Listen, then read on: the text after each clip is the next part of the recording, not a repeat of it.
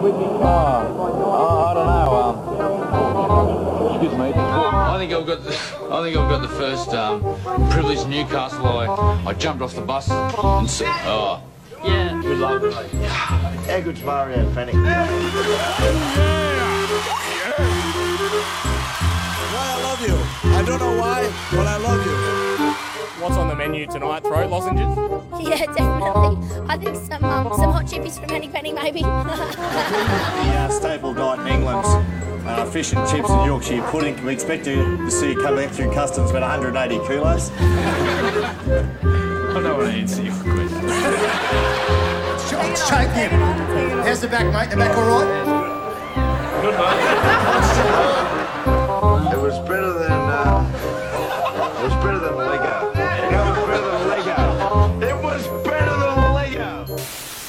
Welcome back, everybody, to another late night chit chat.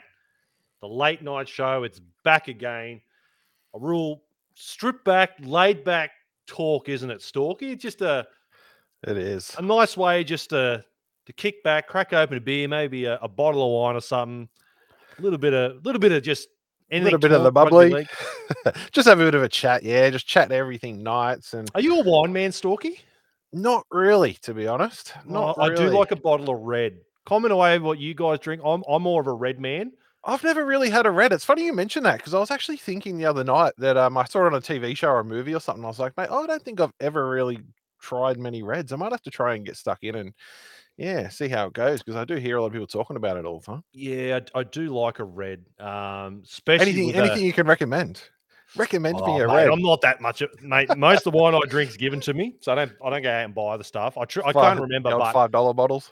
oh, mate, if you're spending any more than twenty dollars on a bottle of wine, mate, you're um you're kidding yourself. That's the beauty of wine, mate. It, you can get a good drop. I'm, I'm no Yeah. aficionado. Um, but nice to see the usual suspects joining us: Justin, Lockie, Christopher. Thanks for joining us, mate. Mick, how you doing, brother? Uh, Justin, give me a smooth whiskey, not a wine boy, a whiskey man. Um. I've never been able to drink whiskey straight. I've, I've, I'm always jealous of these blokes that can. Maybe I just haven't had the right one. Maybe it's just I'm drinking cheap shit that you can't drink straight. But I've always envied people that can uh, drink a, a, nice whiskey, you know, on the rocks. Um, What was your shot of choice back in your day? Think back to when you used to go out and you'd like hit the town hard with the boys and you'd Oh. be hitting the shots. What was your shot of choice back in the day? shit, man. When I was going out, like at its probably peak was like the old Jägermeister. That was Yeah. That was everyone's go to. Um, I remember one time, stupidly enough, I think we were having, I don't know, it was Jim Beam or something, and we were drunk idiots. And for some dumb reason, we mixed Jim Beam with bloody ice break. Oh my God, I've never power spewed instantly fermented, mate. Oh, instant Ah, regret. Just the the, um, technicolored yawn. The uh, yeah, the dumb shit you do, mate. When I didn't uh, mind a bit of the old Sambuca, straight Sambuca. I hate it mixed with anything, but the old straight Sambuca, but the old liquor, yeah. Mick often agrees. Oh, there we go, the Sam mate. Booker man. Sambuca, man, not too bad. I don't like it mixed. I don't know about you, Mick, but um, having shots of it used to go down pretty well. Mm. Well, look, just the two of us again tonight, mate. Um, the big fella Sean still on the mend. I see him in the comment section, so keeping an eye on us. Um, yeah, the big fella's recovering quite well, which is Hopefully, he's back on good to see. Sunday. I bet you he's chomping at the bits to come back on Sunday, mate. I bet you um, for sure. Now, look, guys, um, it is Beanie for Bra- Brain Cancer Round this week. Um, a great initiative by grand final hero Mark Hughes, um, diagnosed with brain cancer in 2013, and ever since 2014 has raised over 24 million dollars for brain cancer research, which is incredible. We talk about fucking heroes in life. He is a living, breathing hero, Mark Hughes, truly. Um, the aim, guys, they want to hit three and a half million dollars this year. And if you want to help our boy Mark Hughes achieve that, get along. You can pick up. Both of us are wearing the the different the two different beanies. Yeah, I picked up Um, mine. My beautiful wife picked up mine today for me. So they're still out there. You can still get them. Yep. So all your Lowes or participating IGA outlets, $25 goes to a great, great cause. Um, we read out absolutely some very sad statistics um, during the Tuesday show, and one that certainly hit home for me and for, for any parents listening. Couldn't believe it. that the number one um, cause of death, uh, disease wise, for kids, which was just terrible, terrible, um, and only only one percent increase in survivability in the last 30 years. So much, much, much needed research, guys. So um, I'm sure Boozy would very, very much appreciate all the Knight supporters getting behind this great initiative. Great to see the NRL continuing the support for Mark Hughes. So an interesting along. story with Boozy, actually. I bumped into him. This is speaking of going out back in the day, you know, with the Oh, boys okay. back in the day. I bumped um, uh, into him up at the Maitland Brewery, him and Darren Albert. And mate, me and a couple of mates, it was, you know, early hours of the morning, and they um, they had their own bus, and they're like, hey, boys, because we were chatting to them and jump on the bus.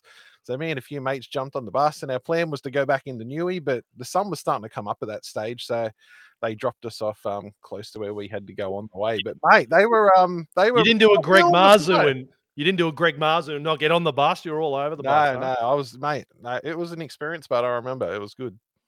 Oh, mate, what a story. Jesus. Yeah, Too pissed to remember the finer details, I Uh, take. exactly. I just remember Yeah. like certain bits, but yeah, You're pretty sure it was them, though. You weren't too pissed. It was two blokes that looked similar to him. yeah, it was a, yeah, it was some, you know, I don't know, can't really say too much more, but yeah, nah, it was good. But nah, get along, guys. Grab your, your $25 beanies. You'll look fucking just as sexy as Stalky Knife. We can pull them off. You guys certainly can. Um, now, look, Stalky. NRL 360 have the Knights back in their sights. Adam O'Brien's back in their sights. It's the coach carousel. But um, some interesting Anytime they ever seem to talk about us. I know, right? I know. Um, ano- you know, a, a lot has been said about the West Group CEO Phil Gardner.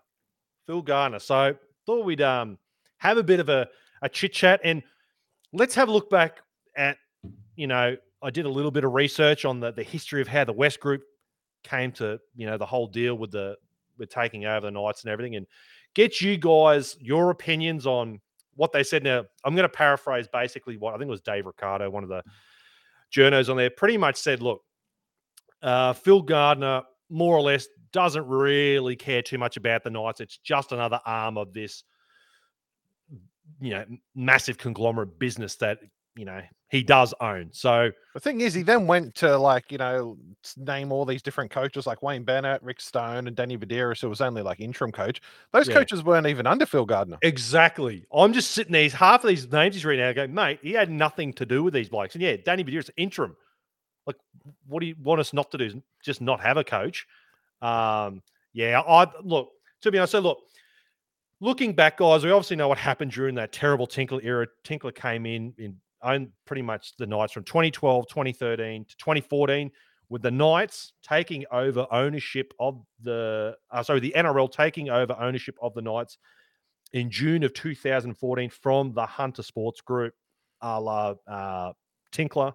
Um, now, look, the NRL do- did initially put out a tender um, for ownership of the Knights, so putting out, you know, to potential suitors, a buyer. Um, they had initially actually asked West to begin with, said to him, "Look, you can." I think the offer was roughly ten million dollars to buy the Knights, plus they they would sort of um, take on the debts at the time. And West Group just went, "No way!" Unanimously, just went, "No, we're not doing that." Um, but uh, time moves along. After no real suitors jumped out during this tender process, um, the the Knights did circle back to West Group, and the West Group put out a, a vote to their 140,000 odd members, um, and it was a, I think it was a 93 percent uh, vast majority voting yes, um, and it was pretty much the deal. What what clinched the deal with West Group and the NRL was the commitment to a 10 million dollar center of excellence, in which you know uh, government would match. So 20 million dollar center of excellence would be going up in Newcastle. Um, and then it, in September of 2017, in a transitional joint venture with the NRL, uh, between the West uh, West Group and NRL, co-owned the the Knights for eight weeks for a due dil- diligence period of time. Um, and then as of November 1st, West officially took ownership, um, and your likes of um, Matt Gidley standing down as the CEO uh, at the time. Now, um, do you want to funny funny story with Phil Gardner? Here's a little tidbit. I, I was doing a little bit bit of research. Phil Gardner took over the West Group back all the way in 1995. Storky, did you know that? Going way back. He's There you been go. at the top job for a long time. This bloke, and his predecessor left that job to go run the Hunter Mariners.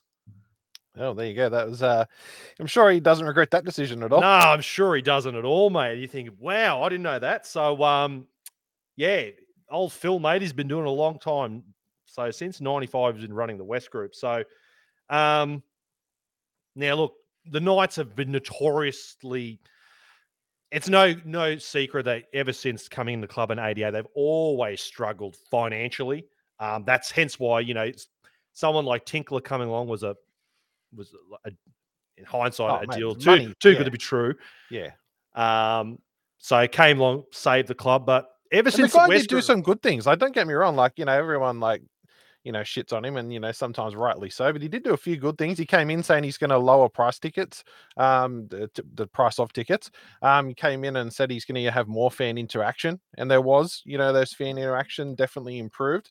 It's died off since, but it did Mm. improve while he was there. So he did do a couple of good things as well. Well, one thing he didn't do well was obviously pay the bills and all that yeah, sort of well, stuff. that's So that's what- that's kind of important. you know, ever since West Group has come on, the Knights have actually turned a profit every, each year. So for the past five years, um, they've turned a profit, which is obviously very good signs. A lot of this stuff doesn't get talked about because you know we live in this hyperbolic scenario where we just care about wins and losses. No one gives two shits about profits and all this garbage. But you know, um, it's pretty important that your football team's actually making money. It's not bleeding millions of dollars. So hats off to the West Group for for turning around that front. And Phil Gardner will also be a big component of actually making the Knights um, a feasible operation. You know, something sustainable because you know up until that point there was there was suggestions from the NRL that they were pretty much going to pick up and move the Knights. Um, Yes, and yeah. one uh, one article, I don't know, comment away if you remember this, was the Knights uh, were floated around to moving up here to Ipswich. I still remember the paper, and my phone went off the fucking hook. Everyone's like, "We know who's going to be the number one fucking supporter of the Ipswich Knights." Um, but funny story. So, um, I used to do I used to do a quite a bit, bit of work with the Ipswich Jets, and their chairman, um, Steve Johnson, actually said to me, "He goes, mate, it was all bullshit, all bullshit." He goes, "I basically wrote." I, I called up a uh, a journo, I think it was uh, Courier Mail, and said, "Oh yeah, this is going to happen." The only reason he did that was to get Ipswich on the map to be uh, the new bid. It- you know, it was at that time where the NRL it was still under um, who was the current CEO, Todd Greenberg. Uh, expansion wasn't on the cards, but obviously Steve Johnson with um, the late Artie Beetson have been pushing for this Western Corridor Ipswich bid for, dec- for over a decade. So he just wanted to plant that seed that Ipswich was viable. Yeah, bring the Knights up here, blah, blah, blah, rugby league town, all this sort of stuff.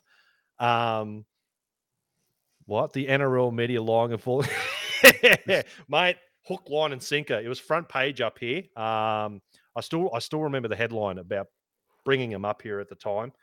Um, but yeah, there was that threat from the NRL. Like, if we can't offload it because it was costing the NRL millions to keep the Knights, they just wanted to fuck it off. They did not want it on their books at all. They just wanted it gone. Crazy.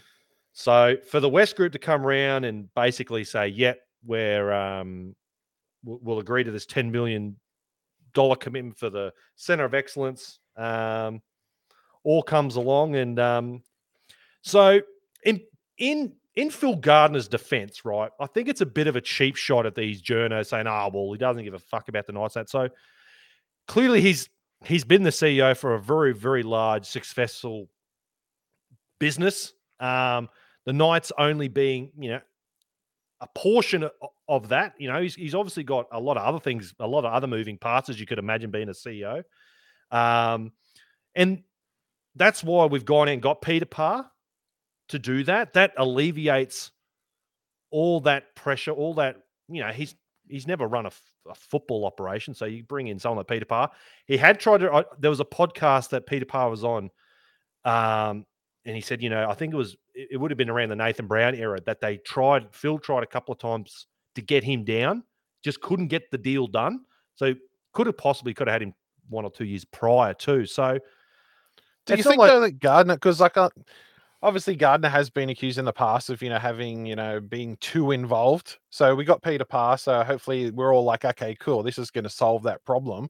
But we're still getting rumors and reports. Like um, uh, Anasta said that staff, he knows that he's had people contact him from inside the night saying they're not happy, you know, working at the Knights. Like, where does the buck stop if Phil Gardner's? I guess that, that that can be a broad thing though. Like you imagine anywhere you work, um, people don't. People historically, I think, emotionally don't like change. So when you get a guy that, if, if- let's say, the, you, you, you, you're upsetting the status quo within any business, not just football, any business, right? You, let's say, um, you know, to all the listeners, a new boss comes in and goes, "Yep, I know you guys have been doing this the last decade, but this is how we're going to do it because I did it over here and they're far more successful. I want to bring that here. We're going to do this, going to implement things. So maybe a few people get their nose out of joint because maybe they they haven't had someone tell them what to do before and they're, they're sort of stuck in their way. So I don't know. do you think there? Do you think there may be something there between Parr and AOB? Because like, like they were basically, you know, going full circle on 360. uh, Ironically, full circle 360. Yeah. Anyway, coming back to the main point, they were saying that AOB doesn't stand up and take control of the team. Like, is there someone stopping him from doing that? And they're saying, if you were the coach, you should be going in demanding that you know what you want. This is your team. Like, is if it's not Phil Gardner doing it, is Peter Parr and yeah, so the AOB maybe not hierarchy would doing it? be the hierarchy would be you'd have your your Phil Gardner sit at the tippy top, and he Peter Parr, Peter Parr only answers to Phil Gardner, and then then under Peter Parr you have your Adam O'Brien's, your um, you know um, general football manager Danny Buderus. So because I think a lot of people got confused when you know July last year, I think it was um, when the announcement came out that uh, Peter Parr was coming to the Knights. People go, "Oh, does that make Bedsy's role redundant? So that role was created. Uh, there wasn't a current position for director of football at the time since since West took over. Um, so essentially, think of it this way: it's no different from any other business. So your director, you know, uh, as far as hierarchy concerned, sits sits at the top with, and basically what he's doing, he's looking at everything from pathways. He's the man that hires and fires. So it's not going to be Danny Buderus that's making the calls on who he's going to hire and fire. Um, so it's more of a Peter Parr's more of an overall overseeing the complete operations of football, where Danny Buderus would be doing the more day to day stuff. You, you know, your logistics, everyday running of football operations as Peter Parr would like it done. So he's pretty much executing what Peter Parr wants, more or less. He's just an extension of what Peter Parr is sort of trying to achieve. Um, which, funnily enough, because you know he's he's he's no spring chicken, Phil Gardner. A lot of people um, are suggesting maybe it's Bedsy that's going to be a potential candidate, mate, to take over the CEO job one day. Oh, So interesting. Which is, I- I'm glad that's, uh, which brings me to my next point. So, um, at least he's done some sort of tutelage.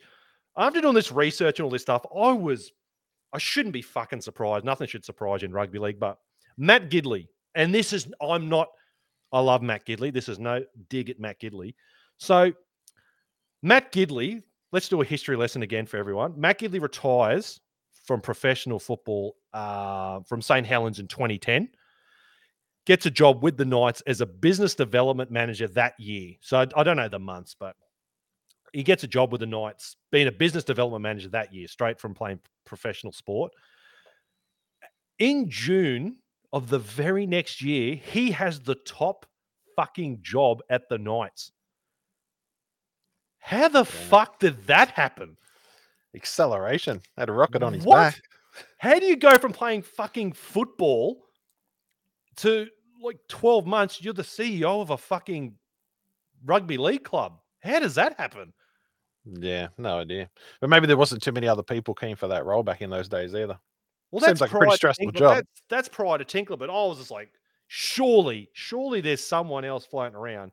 Um, yeah, here you go. Uh, Lockie Drummond. Uh, Matt Gidley, the ultimate example of failing upwards. Yeah, look, I'm not having a, I'm not having a dig at Matt Gidley. Fucking kudos to the guy, you know. But Jesus Christ, um, I don't know too many places, you know, where you'd rise that quickly. But hey, I just, um, I thought that was interesting when I read that. I had to fucking read that three times. Um, I just, I don't remember it happening that quickly. Um, the Knights, baby. A lot of things that make sense.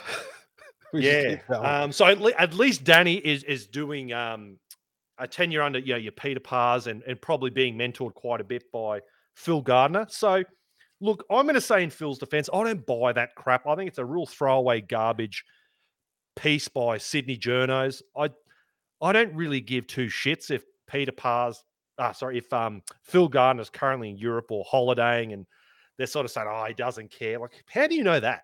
Like, he he's obviously brought in Peter Parr um, to do that job. It was clearly a job that needed to be done. Because prior to that, you know, like He's still doing it. Let's be honest. Yeah. How long has Yeah. uh, Peter Parr been in the role for? He came in last year, didn't he? Yeah, he hasn't even been in 12 Yeah. months, mate. Um, Yeah, I think it was only it was roughly roughly about 12 months ago he got announced. I think it was July last year it got announced. So I can't remember the someone in the comments I remember. It was I don't know, it was a month or two before he actually came down here and, and, and got to work with the club. But um it was right around that whenever it was the Paul Barson that first week, it was that fucking David Klemmer and Hayden Knowles incident. And then not long after that, he had the Kalyn Ponga Kurt Mann cubicle shit. So the poor Bastard Oh, mate. It's been walked into a club on controversies for us. fire. Yeah. Yeah. But interesting love. So I'm going to spill the tea for you guys. I'm going to spill the tea. You're not going to hear this from anywhere else. So you fucking heard it here first. Okay. So Even I haven't heard this. So here we go. so um, cast your minds back to when um, Brownie's on the outer. It was the worst kept fucking secret that the Knights were looking for another coach, and AOB was the tippity top of their list, right? So Phil Garner was the then um, was you know there's no Peter Parr, so he's he's managing the whole fucking lot. Sends um uh Troy Pezet, former player. He was head of recruitment at the time, so he took over from Darren Mooney, uh, who left at the end of 2018. So sends him down to basically interview Adam O'Brien from underneath because he was at the Roosters then, remember? And they Yeah. got their fucking noses out of joint big time because you know they were making they were making finals and everything at that point. Um, to basically go interview him, and worst kept secret, all got out, and basically he was the fall guy. This Pezet was the fall guy of all the shit. So, hence his son Jonah Pezet, who was absolutely fucking killing it for us in the juniors. He, um, you know, obviously they've got their nose out of joint because the guy. I met a very, very good family friend of the Pezets, and he basically told me all this. He's like, "Yeah, mate, this is this is why this redundancy. He's basically the fall guy. It just Give me the inside goss. word word got out. It was just poorly managed. Obviously, Phil probably didn't realize how how quickly this shit gets out and um and everything. So, long story short, Phil Gardner sent our recruitment manager down to try and get Adam O'Brien. It's got out poorly. While Brownie's still there, it's ugly. The Roosters have got the fucking shit. Oh, you remember that interview? Do you remember the interview where Brownie Mm. like came in and said that um he was stepping aside and he knew about it all, the whole time? You could see in his face that yeah, Yeah. that was Yeah, Yeah, there was a lot of, and that just goes to show you why you needed someone like Peter Parr. You needed someone who's been around to go, mate, you can't do this. Like this is how to deal with the press, all that stuff. It's a skill, you know. It's a it's a, a skill learned over many years. So, um, I that was proof in itself that you needed someone like Peter Parr at the helm. Um, same with like the Kalyn Ponga, you know, eh, all that. Remember the messy shit when he came out with his dad, and we pulled yeah, the off was pulled the offer. It was just like that shit doesn't happen when you got someone like Peter Parr. It just doesn't. and happen. that shit shouldn't come out. That's that should stay behind closed doors, all that type of information. Mm, Like just makes you look nothing like but foolish. yeah. So, unfortunately, yes, it cost us uh, Jonah Pezet, who, um, yeah, absolute gun. He's he's made his debut for the Storm. Looks really good. So, another one that fucking slipped through our fingers because of this. But I got a hand it the Phil. He's brought in Peter Parr. He's he's identified the fact. Yes, we do need this director of football. I'm, I can't keep doing this, and it's not like he that that decision was you know when we signed Parr there and then it was decided. Like he had tried for a while, so he's obviously earmarked Peter Parr for a while. Comes from the area, so a lot of a lot of it makes sense at the time. Um, yeah, Yeah, So- well, like everyone's saying in the comments, as long as um yeah Peter Parr does his job, you know he's got a lot of work to do. There's a little bit of cleaning out to do, which he's obviously still doing. Like we were saying, he hasn't been in the job that long, and as long as Gardner like just stays in his own lane and just yeah, Yeah. just lets Parr do his job, and then yeah, um, there's no one to blame otherwise than Parr if nothing happens there. So yeah, Hmm. uh, definitely. I think, I think financially, the West groups have met their obligations. They've obviously get the Knights in a position where they're making good money and all that stuff. So, um, yeah, obviously Peter Parr's starting to finally have his little bit of an imprint. You know, he's, um, you know, Clint Zammit, you know, who uh, who worked with Peter Parr up at the Cowboys. You know, came in in June 2020. As of March this year, gone. And then we've spoken about it a few times with Parr coming out and saying, "Yep, we want to look locally," all this sort of stuff. So, you know, people got to be patient. The Parr effect will happen. It just it takes some time. A lot. I'm, I, I I have no doubt behind the scenes there's a lot going on um, for Peter Parr. So, yeah, I just thought I want to address. I, I don't know. I just think no, it was a uh, good deep dive. It was a good deep dive there. yeah, I just know. think it's lazy, lazy throwaway crap from Sydney Journos. I don't know. They probably just slow news day and they, they just fucking fist the Knights for one night with a couple of things with the, with the coach and that. But wouldn't be the first time. but interesting, interestingly enough, so Storky, Yeah, hypothetically, if the Knights did, and comment away, I would love to know what you guys um, would say. If the Knights were to say up and pack, I'll use I'll use Ippy as an example, right? They pack their shop up, come up to Ipswich.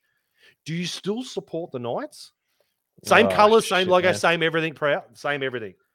That's right? tough, man. I can always Or- understand. Okay, we'll keep going. There's more. There's more. Mate, do you do you pack it in and Uh, mate, it wouldn't be the same, but because Newcastle, you know, it's where I live. It's where I grew up. It's I grew up with the team in Newcastle, so it, it'd be hard to just turn my back on them. But in a way, it would feel like they're turning their back on me as well. So I could definitely see these um uh, fans who have had these teams merge. You know, like old West fans and Tigers fans and etc. Who now no longer watch the game or they've gone to another team. So I can understand that.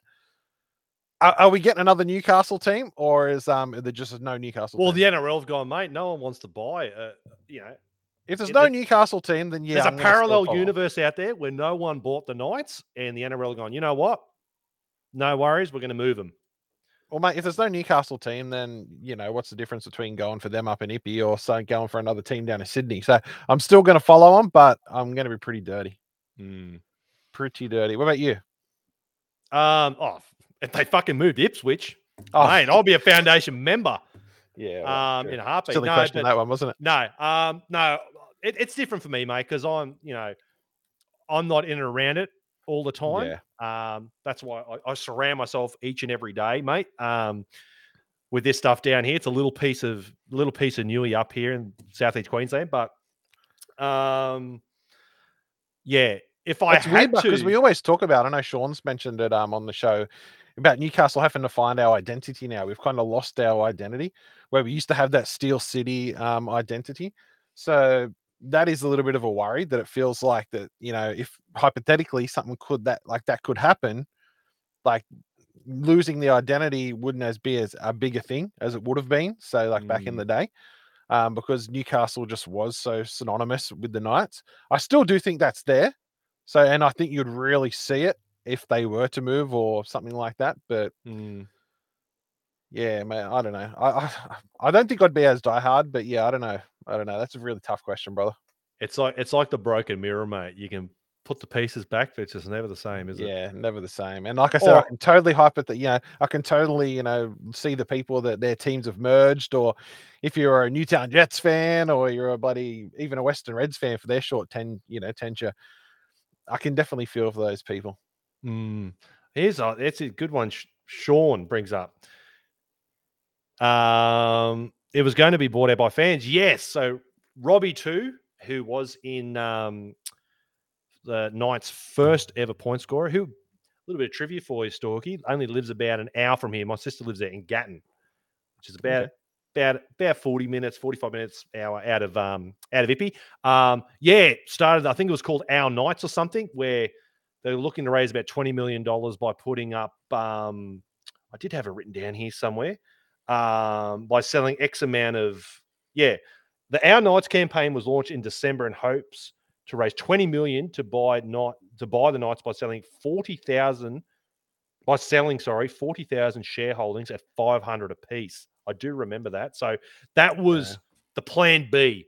You know, obviously the, the, the West Group stuff was still going on at the time, but if that, you know, it wasn't certainly wrapped up, but if that wasn't going to happen, yeah, we could have um we could have had that for sure. Um interesting tidbit. But look, Yeah. I'm going to ask you then, in an, in, a, in, in another world, Storky, the Yes. Knights don't exist, pal. Who are you supporting? Who's or better question? maybe maybe team, not mate? that. Who's your who's your second team? Might be a better way to put it. And comment away, guys. Comment away. Who's who's a team if the Knights aren't playing? We obviously want. Let me let me rephrase it this way. You obviously want the Knights to win every premiership. But if the Knights weren't to win a premiership and someone else were to, who would you be the most happiest for? Who would you be? Which team would you jump on the bandwagon with and go, "Yep, Yeah. I'm on it. Look, so I don't really have. Yeah, I don't. In, I don't really have a second team because I don't really give a shit about the other teams. But if I had to see one, and funnily enough, um, uh, they are doing well this season, so I would probably have to go with the Warriors. And it's not for just the normal, you know, reason. A lot of people, you know, like since the whole COVID thing and them not being able to go home. Yeah, that probably is a Mm. tiny part of it, but that's not the whole thing for me. Um, there's a couple of factors. Um, my brother lives in New Zealand, so I guess there's that type of connection there Oh, yeah. they kind of got that underdog status a lot of the times, like us now, where everyone kind of expects them to go poorly, which funnily enough, they're not doing this um too bad this season. They're like fifth on the ladder at the moment. Bloody um Webster, first year as coach, has come in. He was um assistant coach at the Panthers, I think, before he came over to the Warriors. Mm. So he's doing a bloody good job. Um, Shaun Johnson has like rejuvenated his career, mate. He's playing really well. Yeah. And old Mitch Barnett, mate. When I heard Mitchy. he'd say when he I heard he'd signed for the Warriors, I was like, mate, what's he doing? He's going sideways, or if anything, he's going Yeah, backwards. Like, what's he doing? It seemed like one of those big. I think a lot of these guys, like yeah, Addin Fonua-Blakes, now you think here are these guns who are just taking the big paycheck to go play for the Warriors. But mate, Yeah. credit to them, they play No, great fucking brand of footy. They are such a good now. football team to watch. Mate, So I'd like to see them. them. I'd like to see them. I, I don't think it's going to happen, Mm. but I'd like to see it. They're not so much my second team, but I when you were saying who would I want to see win the you know the premiership if it wasn't the Knights, I'd like to see them go pretty deep They're in it this year. Mate, I went across the ditch and uh, to the 2015 uh, Auckland Nines. Mate, it was fucking sensational. Yeah, Truly, good. um, mate, it was so good. Um, yeah, awesome place to visit. That Eden Park is a sensational ground to watch rugby league at. I had a fucking Yeah. great weekend there. Um, funny story. We all went down in um, so it was myself, obviously a Knight supporter, my brother who's a Raiders supporter, and uh, my nephew who was a Storm supporter. So we all bought the, the kits for the the jerseys, which happened to be that you know that really cool grey one, Yeah, I That love year? that jersey. and we all wore morph suits. You know those fucking. yeah, yeah. So we wore these. Warm, I had a blue one. Kurt had a green one, and my nephew he had a purple one. Mate, big mistake. You try taking off. You try taking a piss with a morph suit on. That is an effort because the only zipper is at the back. So you've got to go Oh, into crazy. take your bloody jersey off. You've got to take your your shorts off. You've got to. Oh, mate, don't. I do not recommend. It's a bit inappropriate when people walk in and you're just standing there starkers with like your morph suit around Oh, your mate.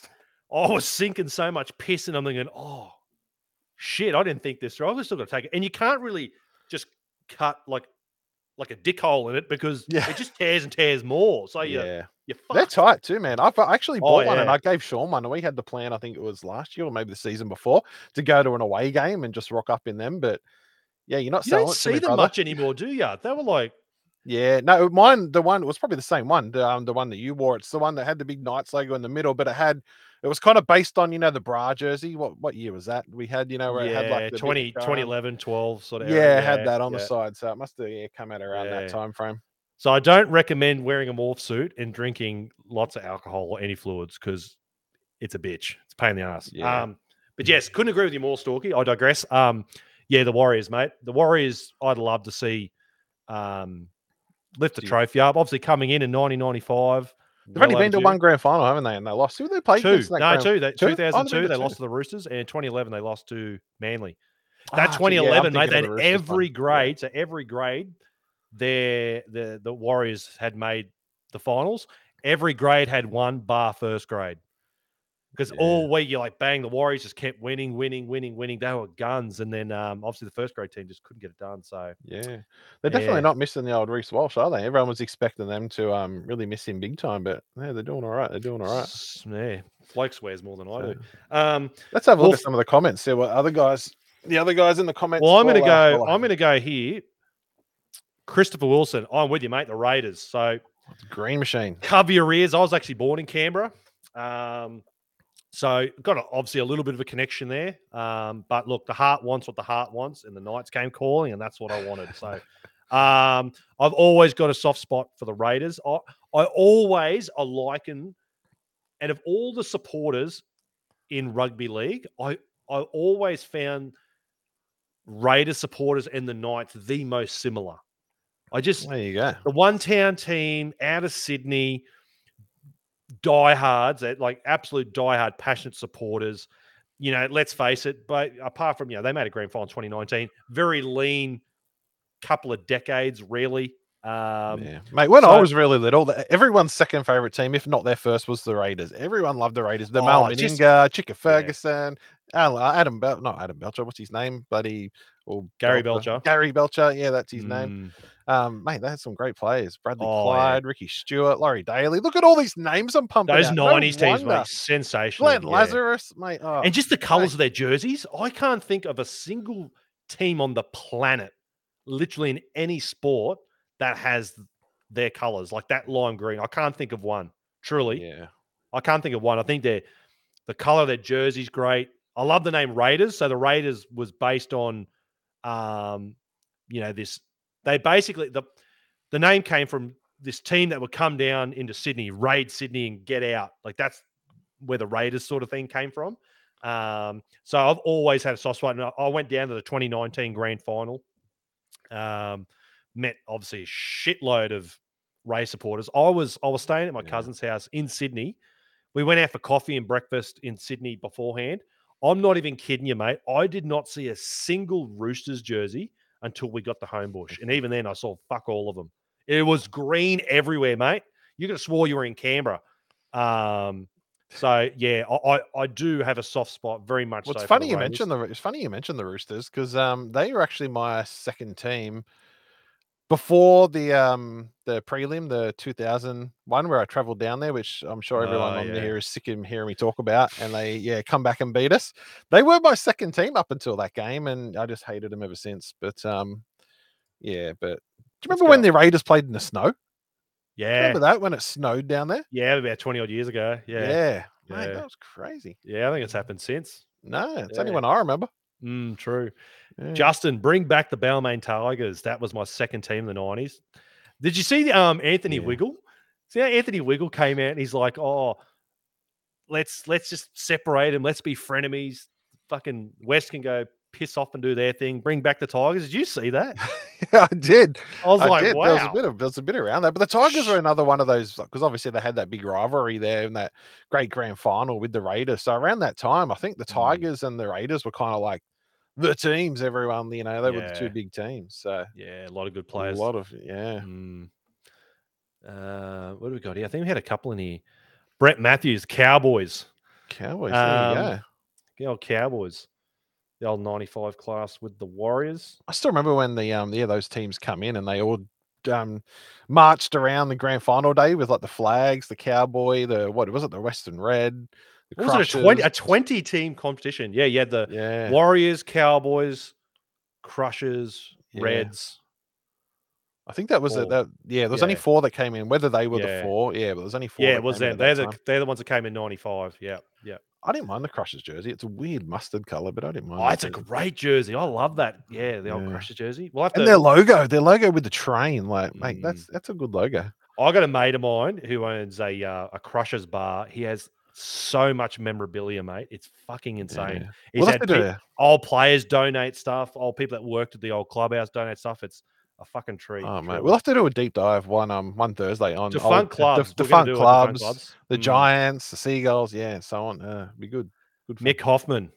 Here we go. Panthers always had a soft spot since their 2003 improbable grand final, one of the best grand finals. Um, so I don't think Mick was too disappointed by the Sands from our last loss. If he's going to lose to anyone, sounds like the Panthers were going to be the one. Yeah. Um, well, you know, you could pick worse teams as far as you know. yeah, you're going to be on a bandwagon, rates. that's not a bad one to be on, Mick. Yeah. Um, Remember the Panthers used to be all brown and white rather than the black, and the black was introduced with the different coloured Mm. stripes. But they, yeah, and they had that weird and white. turquoise jersey for a little bit. And Yeah, that was shit on it. weird. What, what is it with turquoise? Like weird turquoise jerseys turning up. The bloody Broncos had a weird looking turquoise. Jersey. They did. They had one for the sevens, and yeah, I think they had a, a yeah. They played it a couple of times. They won in the nineties, and they brought it back for the two thousands. Yeah, Yeah, it's terrible. that's the game that um Shane Webcke and Kevin Campion punched on, and fucking Yeah. Campion. They go for a bit too. Those jerseys, I think, if you're a Oh yeah, yeah. yeah. Speaking of, tur- this is a great segue, Storky. Um, turquoise jerseys, the Gold Coast Chargers. Oh, We talked about our, our good mate Captain Charger. God, they weren't around for long. Jesus, no, buddy. Chargers. I don't What know was, um, wasn't. Campbell? Who was there? Um, what's it? Was What's it Preston them? Campbell? Preston Campbell, and going back to the 2000, the grand final hero from 2003, um, Scotty Sattler. He he was a Gold Coast Charger. He came yeah. from them. Yeah, they had a weird Um, color scheme too. That blue, uh, that turquoise type of color. The purple, Yeah, the old and Chandler jersey. wasn't it?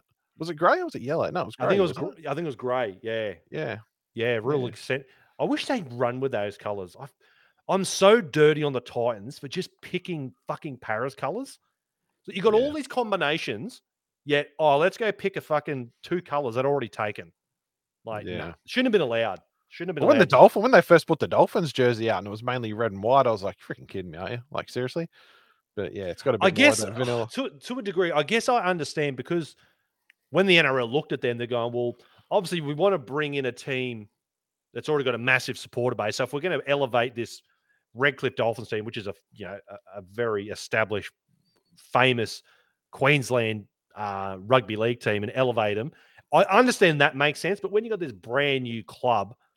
Like, come on, you can do better than pick fucking Parra's colors for Christ's sake. Yeah. Um, In the Dolphins doco, didn't they say that they were basing the colors similar to the uh, 49ers in the NFL, but they didn't want the Mm. same gold, which I think they should have went for the same gold because they bloody ended up with vanilla.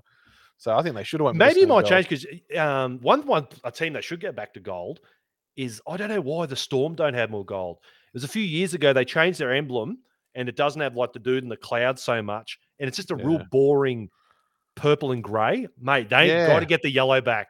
It was so, so much, much better. The. Storm jersey Yeah. was so much better. They when they sneakily did that, didn't they? It's like They they, kind of sneakily did it year by year, and no one kind of and it looks shit. It looks shit. I, I much prefer them um, with that, you know, the early 2000s. Remember when they even had those Yeah. bright gold away jerseys? oh, I the like the bright- colors are more like the Lakers. They look so much better. They're so Yeah, boring. Yeah, good don't comparison. like good it. comparison. That's what they did Mm. used to look like. Yeah. Uh, what else we got here? Adrian. I'm a Penrith native, so probably would have gone for them. Shit. Yeah, Cat's out of the you- I bag. forgot you come from down there. Yeah, well, that makes sense. Hmm. Makes sense. A lot of Panthers. A lot of Panthers in the uh, oh, a few Panthers in the comments here. What else we got? Yeah, there's a few Dolphins ones pop up before there as well. They're all a few- coming oh, yeah, I did Hard see that. up with them. What do we got here about the Dolphins? Mick Hoffman, Dolphins are not an old club. Got to keep the Dolphins are an old club. Sorry, got to keep their colours. Yeah, I completely 100 percent understand. Um, if- speaking of the Dolphins, if anyone hasn't, go watch the um, Dawn of the Dolphins doco, Yeah, mate. If there's man. one thing the NRL will have to do better at, it's those sort of docos where you're seeing the player negotiations. hundred percent, Mate, it's oh, it's riveting. I don't know why they don't do like the um, the NFL for, for those. Oh, mate, the NFL. Have some great behind the scenes docos and stuff like that. Well, they actually own the, so the NFL. The NFL film brand, like that, the brand NFL Films, Yeah, and they go and they go to a club and they say, "You are doing this." Like, yep, this, and and they follow them for the year. Like, how good would it, would have it been for a, let's say, for instance, a um, I'm going to pick the Cowboys as an example. 2015, they document their whole season up until the grand final, and then release that.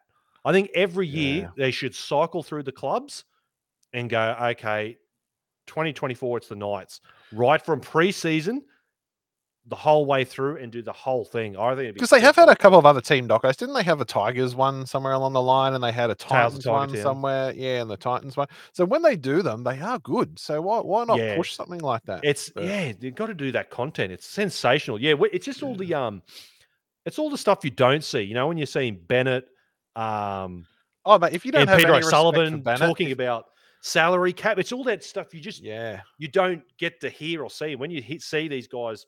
Mate, it even goes down to their cap mascot. It even goes down to them Mm. talking about their mascot and the colors on the mascot. And that was such an insight.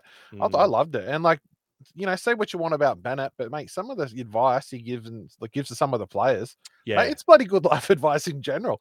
It mate is. it would we've said it so many times you know uh, not all clubs i think should do it is there's just i don't know if there's just not a little bit more transparency where I think fans would be a lot more forgiving. It's because you're just in the dark about so many things yeah, and you just open the door a little bit and and and, and incite people as to maybe why some things are done what they're done. Even if it's you know past tense people can go oh okay. We can see this. I, I, I pull my hair out when you just think god the club could get on the front foot on so many things yeah. surely they must look at social media i know we've spoken about it before um It could be so just much go, better than what it is. But mm, I just want to bring light, just while we're talking about teams here, to um, Justin's comment. I think you know, as as um, Knighted fans, we have to get around him because he's opening up to us here. It's um, Justin, 1989 grand final was Raiders versus Tigers, and four-year-old me cried when the Raiders won in the dying moments of the game. so I don't think you're alone, mate. I think there were 40-year-old fucking men crying too. I think there um, definitely were been. They probably still are. Some of them. I think I did. uh, Did you see what they actually got? Um, it was Benny Elias, Paul Sironen, Blocker Roach, Oh yeah, and was got it? him to watch the game. Yeah, I can't. I can't remember the three or four of them. Then that, maybe there was another bloke. I can't remember. And it was the first time. I know it was the first time for Blocker watching that game. Yeah, And yeah, very well documented prior to that. Just couldn't bring himself to watch that. yeah, I do remember that. That was One of the all-time greats. Not as good as '97. I'll tell you what, that one is. That one's a close second. '89, definitely stands up. Yeah, definitely, definitely. For me, it's probably '97, '89, then probably 2005. That was a. All pretty some memorable. good ones. Yeah. Yeah. it's nothing more disappointing than when you watch, especially when your team's not in the grand final and there's a blowout in the grand final. Like you at the- least want to see a good close game. If The worst grand final for me, by memory, was 2017. I remember the Cowboys, to their credit, they limped in, but that Storm side were fucking red hot. Probably their Yeah. best 17 ever. Probably one of the greatest 1 to 17s. And you just knew, you knew there was no way in God's green earth that the Cowboys were ever going to trump Nah. that bloody um that team. And As what it- Knights fans, we've never had to taste the defeat on grand final day. Mate, that would be a bitter pill to swallow, I think. I think it would be like, yeah, it would be a terrible feeling. So let's hope when we finally do make one, positive thoughts here that um we keep that streak going. Don't put it uh, out in the universe, three. mate. We're gonna whoever we're going to get, we're gonna fucking flog them. Yeah. Justin, here's a good one. Um, would love to see a documentary of the 97 heroes watching the game and seeing their reactions. Absolutely. yeah. Sign me up for that, mate. Did you see The- the um it's on Paramount, the Batuta boys are doing a, a thing on Super League. Yeah, I did. I haven't um yeah, I've only heard like um rumblings about it, but yeah, I'm keen to watch that. That's another one which is super interesting. I'd love for Yeah. them to Yeah, we'll have to do um, it. That's another thing. We'll have to do a deep dive one Thursday on Super League because that is really Mm. interesting as well. There was lot a really of, good one um, with uh, did you see the snippet with. Chief? With Chief I and his didn't brothers. see it. Yeah, yeah. Well, um, I'll say it for another show, but there was a I saw it on TikTok. There was a little a snippet with Chief talking about his um negotiations um with the ARLs. Yeah, I saw the interview. I saw the interview that um, Ray Martin did. It was the night um, where the verdict was coming out, I believe, and they had Chief, Andrew Johns, and Matty Johns. And uh, I shared it on one of the Knight sites, and everyone had a good laugh. Um, uh, bloody Ray Martin refers to Matty Johns as Chris Johns, and he's there, Oh, like, yeah. just yeah. And Matty Johns is there trying not to laugh, and Chief and Well, the funny thing with the, trying not to th- there laugh. was a there was a great so another Andrew Webster, not to be confused with the Warriors coach. He's a he's a journalist. Um, did an interview with Denan Kemp, and I never, I don't think it had ever been told this story where um, the Super League guys were coming up to sign the Broncos, and word had got out that this deal had was going to happen. So Wayne Bennett was adamant. I do not want any journos. I don't want this out in the papers. This gets out, the fucking deal is off. So I can't remember with our meeting, but anyways, when they pull up there, there's fucking journalists everywhere. And Wayne Bennett goes, "Fuck this, we're gone, we're out, done." so then it's all panic stations with you know the all the Super League guys, and what that because that delayed them two or three days. Yeah. If they'd signed the deal when they were meant to, they were on course to go down to Newcastle. But because that had happened, because somewhere someone had leaked that and Bennett cracked the shits and it put him back 48, 72 hours. In that time is when Chief got all the boys on the bus and they went and signed the ARL contracts. So it's a real sliding doors moment. Um, is, go mate. check out the interview. It's fucking fascinating. I We thought, got so wow. many weird ties to Brisbane, like you know, back to you know them wanting our colours, you know, coming in the same year in yeah, the, 1988. then the then Yeah. um, the chairman of the ARL, um, uh, old Arko, yeah, when the uh, back in '88, well, I shouldn't say back in '88, um, '87 when the clubs were founded, yeah, the Broncos said, yeah, we want the red and blue. And the reasoning behind wanting red and blue is because when you mix red and blue together, it makes maroon, which was the There you go. I didn't know that part of it. Yeah, that last Yeah. But he go. said, "Nah, mate, stiff shit. You're too late. The Knights have got those colours." So um, there you go. There's a little bit more bar trivia for you guys. Um, you yeah. So um, yes. What's this here? Uh, Newcastle Broncos would have been weird. It would have been, mate. Um, Yeah. yeah. I can't. I don't know. I I've always got a bad. Uh, I don't like the Super League. I've never liked the Super League. I I've didn't watch much been- Super League. Like, like I said, we'll probably go into it on another show. But yeah, I should do a I Super League show. Watched, yeah, I only watched like a handful of. I think I watched the grand final and maybe like maybe one of the first round of it or something like that. Just I didn't like their jerseys. I thought their jerseys were terrible. They all just Yeah. looked the same and no logos. As a kid, you know, one of your favorite thing, well, one of my favorite things was the logo. You know, the um, Well, that's the because the on the ARL owned them. They were trademarked by the ARL, so they couldn't take any logos with them. yeah, So they're forced to just use the bland that S with the you know the color coordinated S on it. Um, but yeah, well, Storky, yeah. let's talk about. We're going to cast it out. Please comment away. I'd love to know the listeners. I want you to think back, Storky, of your favorite Knights game that obviously isn't a grand final or a final, just a regular season game. What's one that just stands out to you the hmm. most? What's one that jumps the mind for you, buddy? Well, mate, I'm going to go with one which is a little bit more recent. Like I've been to plenty of games. Like this is games that you've actually been to, isn't it? Or is it just any game that you're Whatever you want, mate. There's no rules. Okay, well, I kind of I kind of took it as ones you went to, but that's okay because it still probably would have been the same anyway. So I went for something a bit more recent. I've been to many games where we've seen Joey playing. We've had close ones, one in dying minutes and everything. But you know, a bit of the old memory going back that far. So I'll pick um at 2019, 24th of May, 2019, round 11, the Knights versus the Roosters. Uh, in front of 25,929 fans. So great crowd um, at home at McDonald Jones. The Knights beat the Roosters 38 to 12. Now, mate, just being in that crowd amongst that number of people, I have not been to a game for a long time, and I have not been to a game since where I just felt that vibe and that passion. That was absolutely crazy. Like you Mm. just had um uh, how many things you had in I don't know if it was Indigenous round, but they wore the Indigenous jersey that one, the light the light coloured blue one. But yeah, we had five tries that game, five from five conversions, which is unheard of these days. Jesus. Five five. We had four from four penalty goals. Ponga had the boot on, and even one of them was old Mitch Barnett. Got that. So that's crazy. You never hear of that these days. But just so many good moments in that game. You had the Pearce jersey kiss, you know, Mm. um, the, the logo. It was just to say he was now in Newcastle against his old club. Um, you know, Keary got poleaxed by DSAF early in that game and had to go off. So it was just a rolling on. Hargreaves was all over Ponga. I remember one part of the game. Um, Hargreaves had Ponga almost like choking him down on the ground and wouldn't let him up after a tackle. Um, so that was just like the tension was high. And then Hargreaves takes out Ponga late in the game, which almost I remember that. scuffle.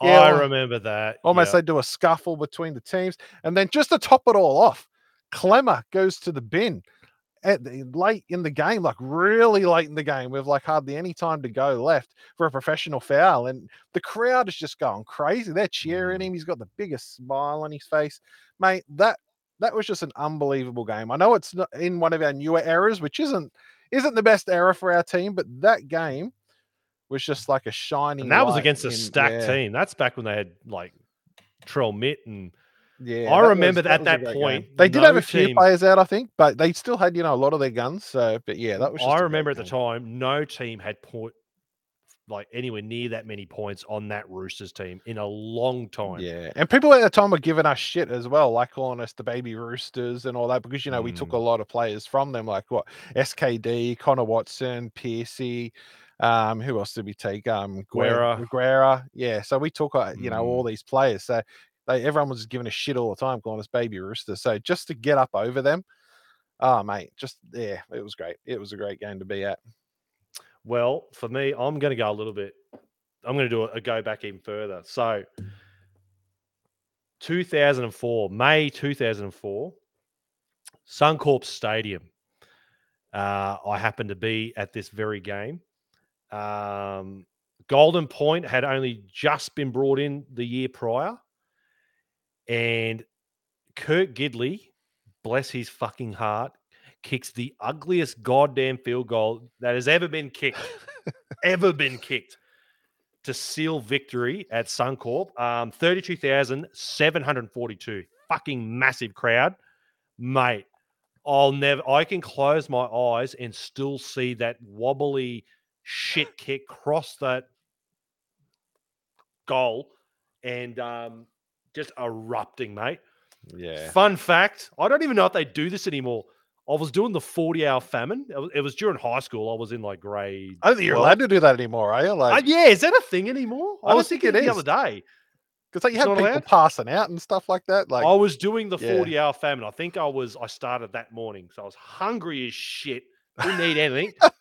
so that, I was just pumped up on adrenaline. So, um, yeah, mate, sensational. Um, Are you allowed to drink wanna- beer and stuff on the 40 hour famine? I can't remember. Oh, I was underage anyways. I wasn't going to get a beer when I was in grade 12. Yeah. Ripe, I'll, I'll- I would have only been six. Uh, yeah, I would have been 16, turning 17. You But never anyways. stuck a cheeky beer in year 12. Oh, I'm yeah, I'm but sure I, you did. uh, good luck getting one at Suncorp. yeah, Um, that's the point. I'm going to go through the team here. Uh, far from the top, doesn't. Mark Hughes, mate. Craig Hall. Do you remember Craig Hall? Yeah, I can't picture him, but I do remember that name. Same here. Matt Gidley, George Carmont, uh, Anthony Quinn. Now, keep in mind, 2004, we lose Joe. This is, I think this was round nine or 10. Uh, round nine, sorry. Uh, no, sorry, round 10. It was round 10. Round three, that's when we lose Joey to the ACL. Diabolical. Yeah. Fucking Kurt Man, the most, I'll stand by this. I'll put my house on it. The most versatile football player to ever walk the planet. Steps in, I think, all by one or two games, plays halfback that season. Um, so what bigger shoes to fill than the fucking eighth immortal to go play, you know, um, play for them. Um, yeah, comes in to play halfback with Steve Witt. Remember Steve Witt? I vaguely remember Steve Steve, Witt. Witt Yeah. uh, playing halfback. Josh Perry, Danny Buderus, Adam Watmo. Oh, sorry, Adam Woolnough. Adam Watmo. Adam Woolnough, Clint Newton, Todd Lowrie, Ben Kennedy. Fuck me. Ben, uh, here's the bench: Matty Parsons, uh, Matt Kennedy, Andrew Price, and Mick Ennis, mate. Mickey Ennis on the Mick Ennis. bench. On the bench. There you Fuck, that was a good team, mate. So great names there. Um. Yeah. but yeah, always, mate. That's a core memory of mine. I wish Kayo would put that one as they've got the 2003 where we where the- it was the Suncorp opener when we went up and beat the Broncos. But fuck, I wish they'd put this game up. I'd Oh, I love to watch they- the whole game. yeah. again. I wish the Bama library for like um even Kayo. I wish it, or NRL brought out their own app or something like like I know they've already got Mm. their own app, but like even better with all the past games on it because I'd love to go back and watch. Pay a of those old games. subscription, and they just got it all there for you. The Yeah. whole lot. Yeah, definitely. Yeah. So that one's always a. I I love, love watching that. It's always great beating the Broncos, but the fucking beat them Golden Point. Here's a little. Here's a little interesting tidbit about Golden Points, guys. Here's some more fucking bar trivia. God, I'm good to you guys. Since the rule was introduced in 2003, 87 of 146 golden point games have been decided by one point field goal, which equates to only 60% of matches decided by field goal and golden point. I was Yeah. stunned. I would have thought by that would have been close to like high 80% Yeah, easily. I would have thought that too. So only 60% of golden point games are actually decided by a one point field goal. So obviously there's a You just, percentage it's there just that's synonymous with it, isn't it? As soon as you go golden point, you just think, okay, who's going to get the first field goal? I'd love to know the full breakdown. So there's obviously a part of it that's a draw, a, probably a very small margin that's a penalty. You don't see the, the refs Yeah. penalties Oh, how pissed off! And then what- and gave away a obviously a penalty, golden point. or a try or a two point field goal. They're the only other um, scenarios I can think of. But I couldn't believe that Yeah. only 60% of golden points are actually decided by a field goal, a one point Yeah. field goal. So um, when you guys are around your mates, you can drop that little nugget on them too. So yeah, BK was one hell of a player, was gutted when he signed for Manly. Yep. That later that year, mate, we lose Ben Kennedy to Manly, we lose Timana Tahu to the Eels, Matty Parsons retires, and Robbie O'Davis, mate, hangs up the boots too. So we lost a few of our players to Manly. BK, um, Josh Perry. yeah, um, oh, gee, uh, what's who else have we lost? Um, our halfback. What was he came up for in the Bulldogs for us, and he pretty much his career kind of died when he come to it. What's his name?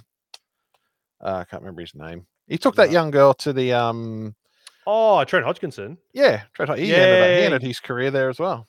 Well, you must have gone back there because he started with them. Yeah, I'm pretty sure he went back there. He started. He started. I'm sure of it with the um with them. Yeah, I'm pretty sure he went back there. I could be wrong, but I'm pretty sure he did. Mm. Uate, yeah, Uate went to Manly as well. Some people are saying in there, yep, did. Oh, I still remember that fucking game. I think it was 2018. Remember when he it was one of the biggest howlers ever. Drops the ball and that won in the fucking game. That try. Is that funny? You remember the bad ones? oh mate, that was a fucking shocker of a decision. Absolute shocker. Um, Yeah. but yeah, mate, I think we'll uh we'll leave it there. That was a that was a good talk, mate. I was It was. I I, enjoyed I your deep dive early in the show. I almost became just like one of the guys, you know, in the messages, just just sitting there listening for half of it. But mate, Everyone's just good. sitting there taking notes, going, wait till I fucking drop these fucking knowledge bombs on my idiot mates. Um, but no, thank you for everyone who tuned in. Um, some great fucking comments and whatnot. Uh, we've had a lot of great topics. So if you have sent topics in and we haven't got to them, we will get to them. So please, we always say, I think we get them at all hours of the night. So Yeah, just you inbox us. Something comes to your head and go, hey, if we had cloning technology, which fucking Knights player would you clone 17 times and run out the field? There's one for you. Yeah, so like um, that, yeah. whatever it is, any hy- we don't care what it is, any hypothetical, What's your favorite game day food? Anything, whatever. anything, Yeah. just random fucking shit, whatever it is you want us to talk about, we'll try and get to and talk about it. Truly. So, um, huge thank you for tuning in. Massive thank you to our major sponsor for this show, Foghorn Brewery. Great fucking beer. I think Great drop. Um, I've sunk quite a few of those in the bar already. Fucking delicious. Absolutely love it. They have a beautiful can. Um, what's uh remind me again, what's the red and blue one called? Um Oh, it's that's called the Hunter, is it? I don't know, Sean. The you name probably, um, escapes me. Yeah, I don't know. I just know they taste good. I'm the more of a lager man, so I like the classic. I think they call that one, which is their lager. But I like. I like that, the that's pale in the nice. in the red and blue one, whatever that one. It looks fucking great. It looks Yeah, I know you're got it up on the um the the pale ale. looks looks really, really good. So It does. um huge thank you for, again for everyone tuning in. Don't forget the Storky, mate, beanies. Beanies. Go and get your beanies. Get your beanies. Trust me, you'll look just as just as good as us. Even Might not be better. better I'm- than us, but you'll look just as good as us. Oh, I don't know. Maybe Uh, better. Maybe better. Maybe better. Maybe. Uh, big, big maybe. Yeah. Yeah, a little better. Um, I'm starting to yeah, piss Sean off by singing better. yeah. Um, Storky, thanks, mate. Thanks for No, thank you, bro. for, for talking for talking shit. Um, Always a good time. And then we'll be back again. Can you believe it? We'll be back again three times a week. We're doing this. Unbelievable. Um, It is. and look, guys, if you do want to support the platform, please, pretty, pretty please, um, go along, um, like, subscribe. We're on all social media platforms now. Um, you can find us just about anywhere. It would be greatly appreciated. It does help. You just go to our, for instance, our Facebook page. There's a little link there to leave a, a five star review. I know you guys would leave a six if you could leave a six. I know I'd leave a six star f- review for each and every one of you fucking legends. Um, Yeah. But Give yeah, us a share too. Give us a share because you know we're trying to build this community. So the United, you know, mate, if, community. so yeah, if you guys have a mate who's been living under the world's biggest fucking rock and that doesn't know what the Knighted is, mate, tell them about it. We want him in here. and the Knighted's just not us three; it's you guys as well. So we want to try and grow it as big as we can. That's it. Yeah, That's it. Um, but yeah, guys, um, I think we uh we leave it at that for this week. Let's. Again, we'll put be back the- again for the Sunday show to talk up humongous victory against the uh against the doggies. Fingers crossed we can talk about a fucking victory. We can't go a month of viewing without talking about a win. So Yeah. um yeah, hope everyone enjoys the rest of your week and get the win on Saturday. And as always, don't just have a good night, have a Newcastle, Newcastle night. night. Brothers in arms, we're more than a team. And the heart of a city we wear on our sleeves for the red and the blue. Till the end we will fight, singing long live the Newcastle Knights. Long live the Newcastle Knights. Long live the Newcastle Knights for the red and the blue. Till the end we will fight, singing long live the Newcastle Knights.